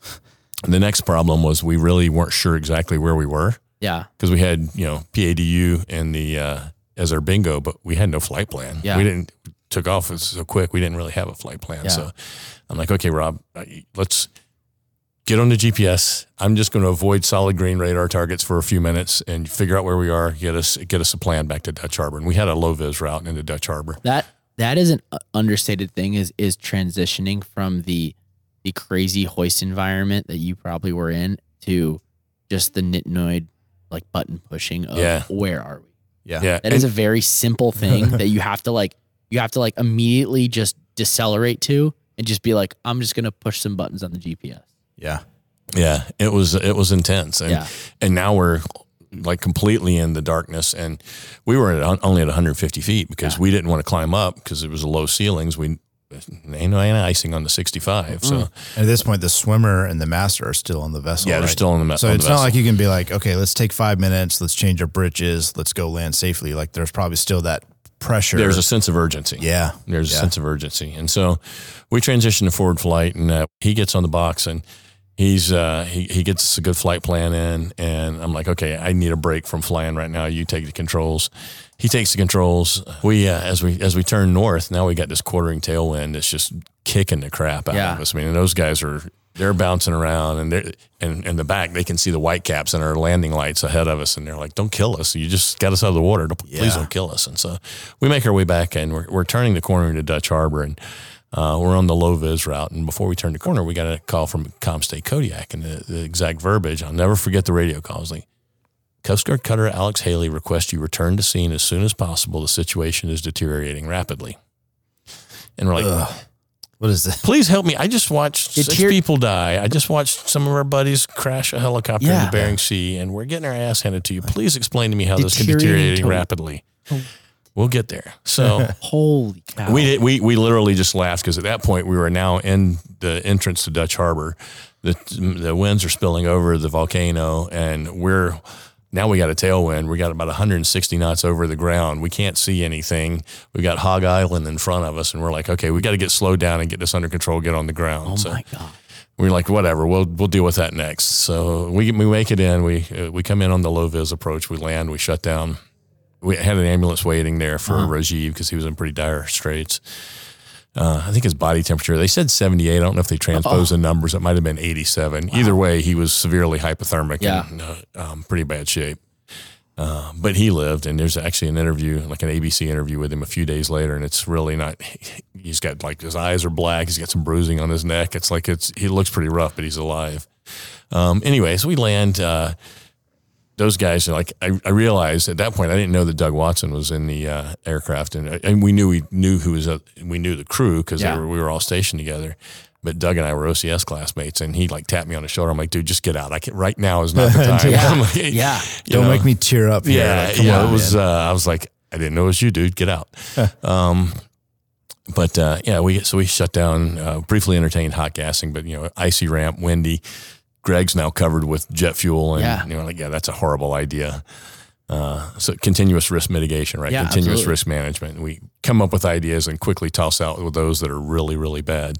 And uh, so we shut down. Um, I ran inside, took a quick phone call from the air station, ran back out the aircraft. We got it started back up, and uh, we pulled pitch. You know, the p- pitot tubes were frozen initially, and we were didn't have all the sats. We're like, Yeah. yeah, well, got to go, right? So we pulled pitch, and um, uh, we had now we had a great plan. Yeah. And now we actually had all had goggles on. We're like, okay, now we can get back to the scene. We know where we came from.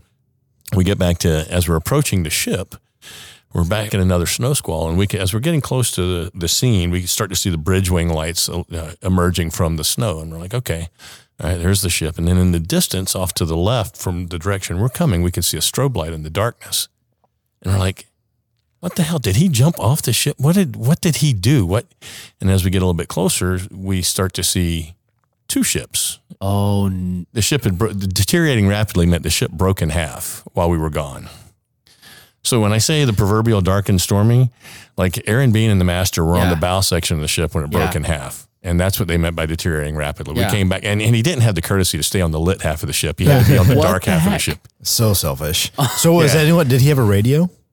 He did not. Thankfully, the master had a handheld VHF Okay. radio. Because at the time, he was just in a dry suit. He wasn't expecting to go down. So, like I said earlier, when he jumped into basket, he didn't have his TriSAR on. Oh man. Uh, and um, so he, yeah, he goes down, and uh, but yeah, they were. We get back, and that's what we. That's what, what deteriorating rapidly as we come back to see Yeah. two Two boats. two halves of the of the same ship. How that, uh, how long were like- you? How so? Like you left, boat was in one piece. How long do you think between deteriorating rapidly and like the boat breaking in? uh, about. Probably about uh, hour and forty five minutes. This or so. looks like- about this a looks forty five like- minute transit. This looks like a pretend oil painting, Yeah, no, like a dramatized. like look at that and tell. Like that looks like a pretend oil painting of like yeah. the holy cow. That is a wild picture. So, uh, you know, like looking back, you're like, man, rapidly deteriorating is not a very good radio call, right? Like, No. hey, the ship broke in half. We're in contact with the swimmer and the master. They're still okay, but please, like, we're expecting you to come back. You know, Yeah. it is a better radio call than What just it- like, holy shit. I, I have another question. So you obviously talked to Bean afterwards. What was being on a ship like that was breaking into? He said it was surreal, like because he had asked the master, he's like, "What's going to happen next?" Because when we left, they're just in the dark and Yeah. the wind's howling, and they're, they don't go inside. Yeah. They, they could have gone into forecastle, but they were afraid to go into forecastle because, of course, you know the ship's aground. They don't know what's going to happen. Yeah. So they're getting every wave that washes over them. They're drenched in cold water. Sure. The winds are howling, and he asked the master what's going to happen. The master told him that well, the ship's going to break in half, and he's like, "What?" He goes, "Oh no, it'll take a couple days. It took about an hour, and um, you know, forty five minutes or whatever." So he said he was just they were standing they were standing there and he said he starts hearing this really loud creaking even over the howl of the winds. He hears this really loud creaking and uh, then it's just he said it was like the the biggest bass it was like God beating a bass drum and uh, just this big boom and he watched the lights peel away and of course the lights on the bridge Yeah. on the on the forecastle went out Yeah. because the generators on the stern of the ship. Yeah. yeah. Uh, so he said yeah it was he was like okay crap now what Remember that three days that I estimated? Yeah. Yeah I was, yeah I was How wrong. about now? I But am, also, I'm thinking like, uh, thankfully they were at the right part of the boat. Like, yes, they were on the unlit part of the boat, but they were not in the middle of the ship. They were not anywhere. No. Yeah, that is. Yeah, because it broke literally right in the middle of the ship. man. Yeah, So we get back. Now we're just trying to sort out what we're going to do. And yeah, We start trying to hoist uh, to the, the. They were on the starboard side, of, right just after the forecastle at this point, and uh, we, we start trying to get the basket near them. And I, I made two or three attempts, and I was so far forward of the ship, and the basket's just whipping all around, Yeah. and and you know Greg's yelling at me because it's almost hitting the forecastle, and Yeah. I'm like this. Just, I'm all over the place because I'm I'm in a black hole. Yeah. And uh, and Rob says, let me let me try out. Let me try from the left seat. I can still see the stern of the ship because the lights are still on. And I'm like, "Okay, dude, you got it. Take it. Take a shot from the left seat. He makes a shot. He takes an attempt from the left seat. Uh, and in the middle of his hoist, with the you know goggles down, snow's blowing, 50 knots of wind, the generators burn out, and so now he's in the darkness. And then he Rob actually got vertigo, and he's kind of all over. Yeah. And uh, we're like, okay, let me let's. I, I called. We backed up, and I took the controls back. I'm like, hey man, you're gonna have to go back to Bean. I'm like, y'all, you have to go back as far as you can on this ship. I Yeah. we, we got to have something to look at. yeah, And uh, he goes back to the hatch right in front of the one that where the that where where the split was. yeah. And uh, the next uh, the next attempt, we actually get the basket on the deck. And uh, by the time we get the basket on the deck, according to Greg, we had uh, white cable coming out of the drum. You know what that cow. means. Yeah, That's all we got. Yeah, that's all we got. and uh, I'm literally, I had taken my goggles up because Rob had the goggles down. He had very much that Starfield effect. yeah, And uh, I, I taken my goggles up and I had my hoist, my landing hover light is like pointed about 30 degrees over my shoulder back Yeah. at the bow. And I'm looking through the cabin door at the bow section of the ship as my frame of reference. And, uh, and then Greg gives me the here's one that you never want to hear when you're hoisting. Right, ready? You know, survivors in the basket, ready for pickup, back Yeah. 100. I'm like, I was just I was just thinking of like, you know, the way you're describing this of like being in a black hole, you know, that isn't the like, hey, Ford and right 20, Yeah, no. 10, five, Five, easy easy. No, Hold back hundred, left forty, hold forward forty, back back hundred. hundred. Yeah, and so we we get we back up and you know we realized later looking at those pictures, so our cable was basically laying across you know the big giant cranes Yeah. and the stick cables that come down on that. Our cable was laying across that. Yeah. So we get back and he, he says, "Are you ready for pickup?" You know, take, uh, taking the load. Uh, and as soon as he as soon as he took the load, we got a gust. I over controlled. Yeah. And uh, he just screams at me. because "You can't effing do that, sir." And I'm like, "You come effing try." I'm a little working right here, right? Hey, It- this is not from a lack of will here, buddy. Well, I want to get the basket in the helicopter. Yeah, you know, and it, we laugh about it now because it, Yeah. it, it- that's the kind of open conversations Oh, yeah. we were having. You know, it's just, Raw it's- emotion. Yeah, you know. and uh, they, according to uh, Brian, I mean uh, Greg Gibbons, and according to Bean, who was on the deck watching the master, because Bean didn't get in. I, I don't know if he had just seen the cable whipping around and didn't think they'd take both both of them in the basket. But it was just the master. But they said that the the basket missed the top of one of those crane masts by about ten feet. God. That's when that's when Greg yelled at me. Yeah. yeah, I deserve that. Yeah. Um, so we, we, but we had figured it out. We had at least how to get the basket on deck. We get the basket on deck one more time. We get Bean in the basket and we back up.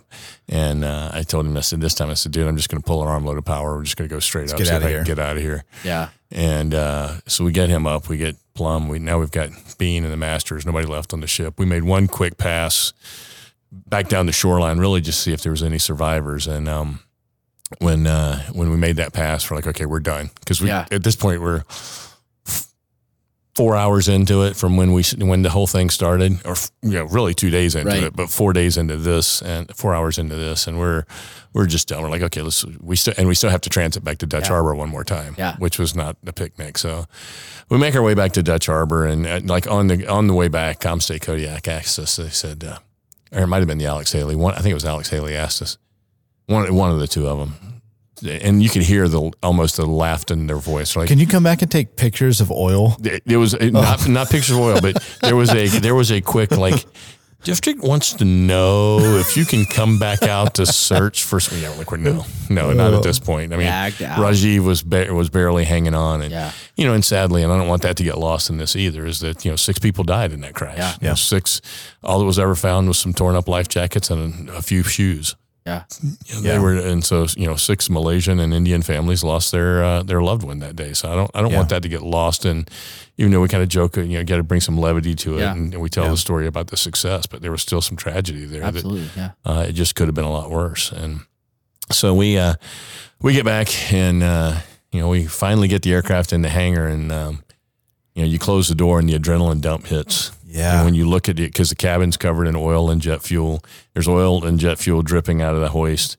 Uh, to your point about like how much cable was paid out behind us, so there was so much oil on the cable, and if you looked on the bottom of the tail boom, there were witness marks on the bottom of the tail boom, like long lines where the cable was slapping the bottom Yeah. of the tail boom Holy oh cow. my gosh. and uh, we're like, yeah, we're done. Yeah.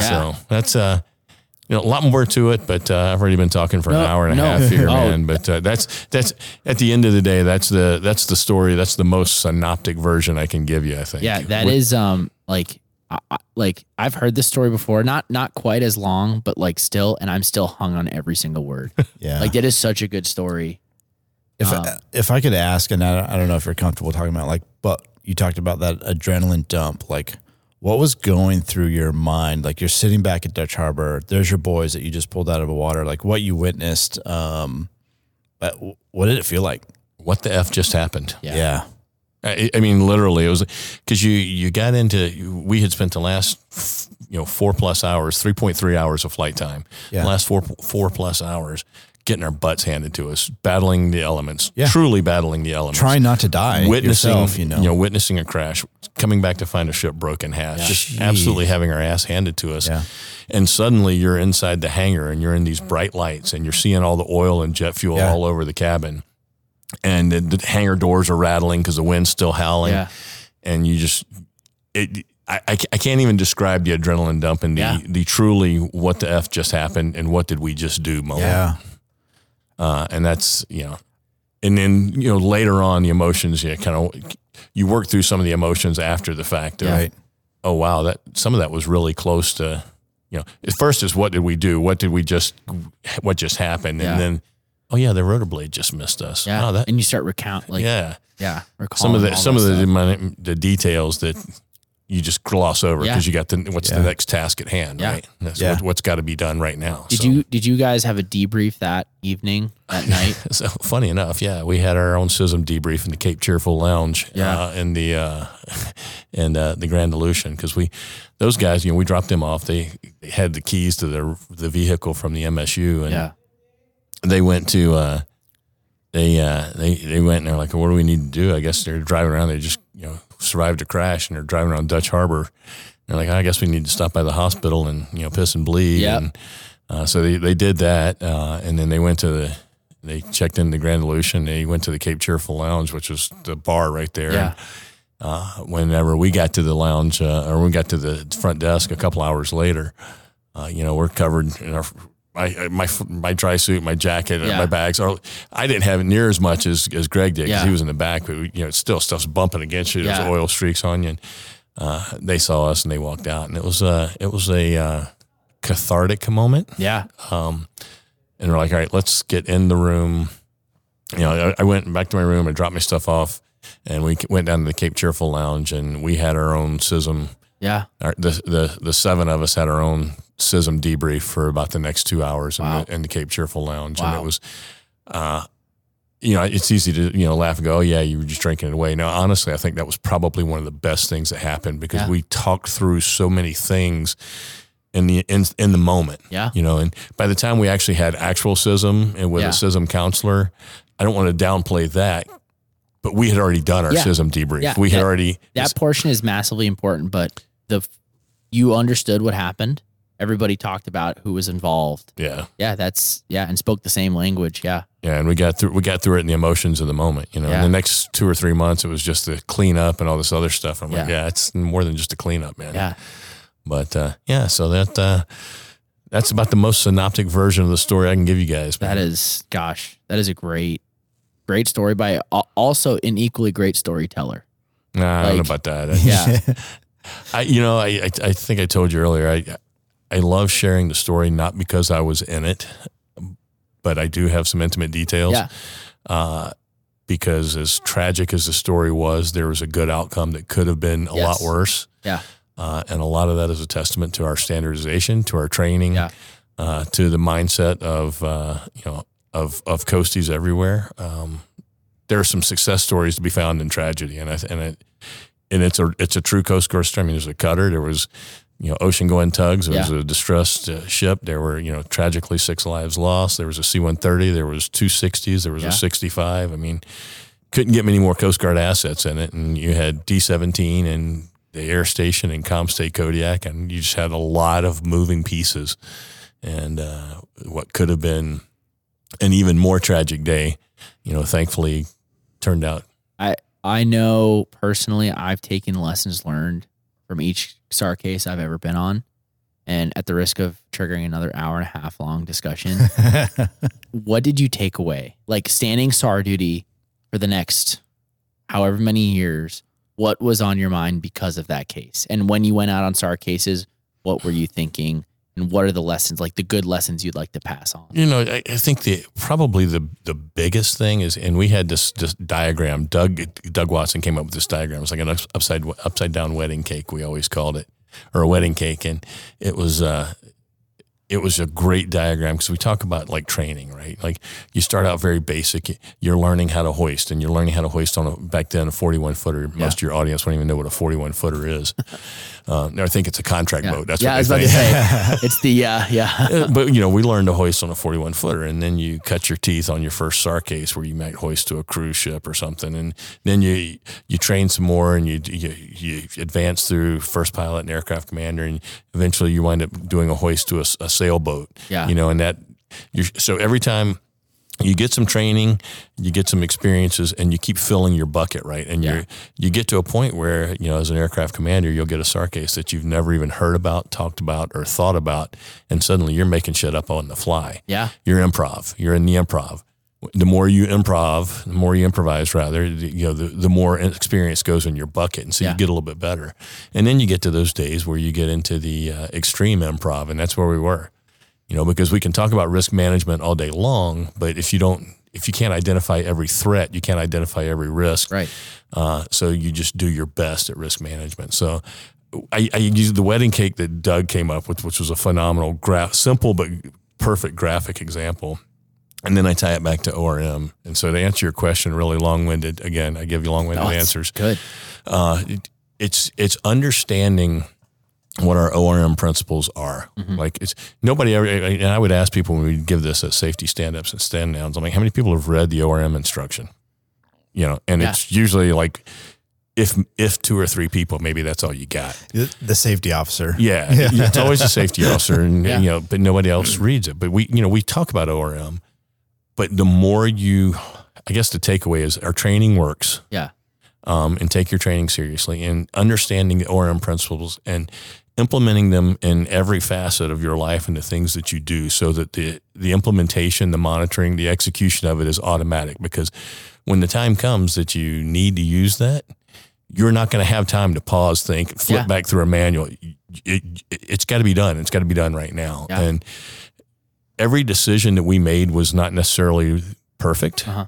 Uh, and there were some that I'm sure were probably flawed. And it's very easy to pick apart when you're Oh, sitting yeah. in a room when the lights are on and the wind's not blowing. You're yeah. Drinking a little Four Roses Yeah, bourbon. It's exactly. really easy. So you know? it's very easy to uh, to dissect it in that context, but in in the moment, you just don't have time. Yeah.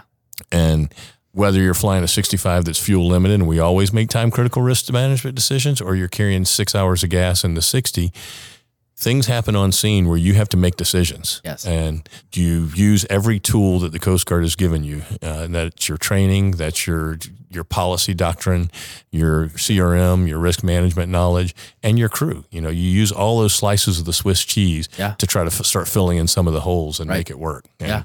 And uh, I, that's really, I think, the biggest thing is just take your training to heart because it, it matters. Uh, understand egress training because it matters. Yes. Uh, uh, it can save your life, and it, it did for Doug and for Dave and for uh, Brian.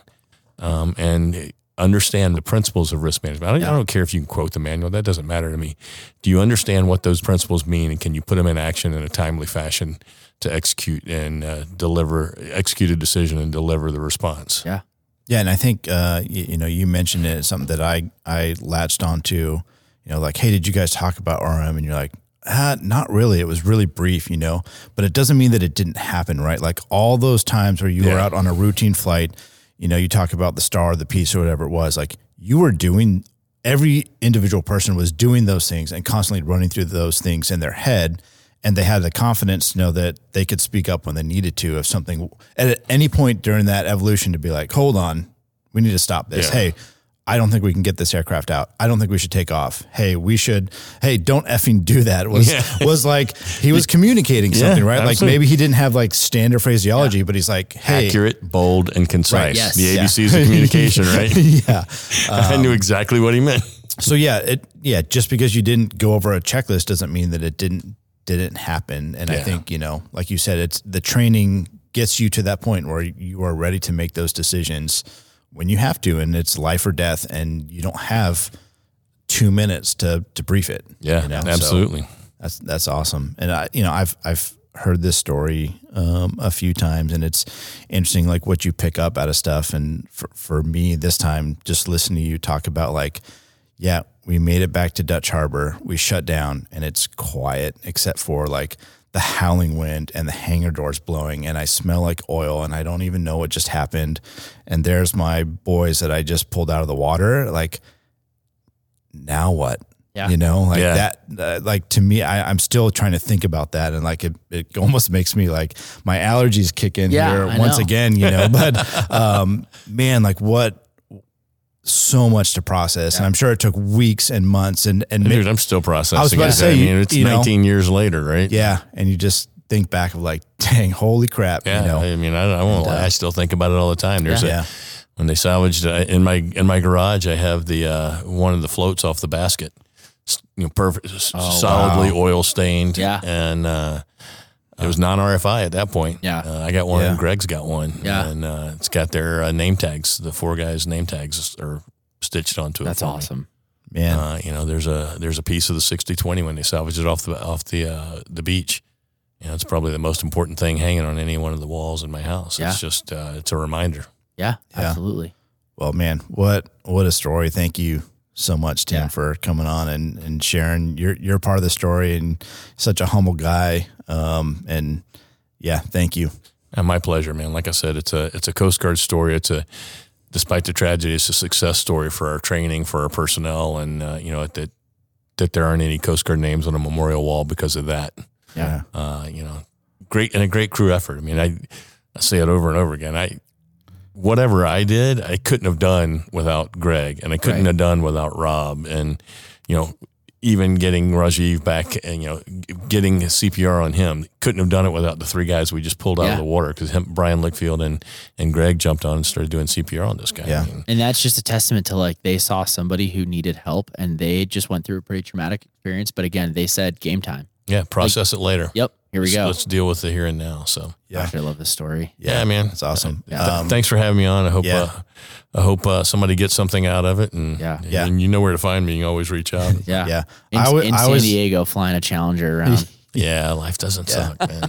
I always like to end every episode with like some sort of um, advice that either you received or you like to give um, people, whether it's uh, a young Tim Eason, if you could go back and say something, or a flight mech or a, a pilot. Like, You know, probably the biggest thing I take away from you know 31 years in the Coast Guard, this SAR case and all the other SAR cases, because they had some cool ones uh, throughout the years, did some really cool stuff, but just especially for everybody that's active duty now and that's wearing the green flight suit and, and going out and doing the king's business, man, is be in the moment.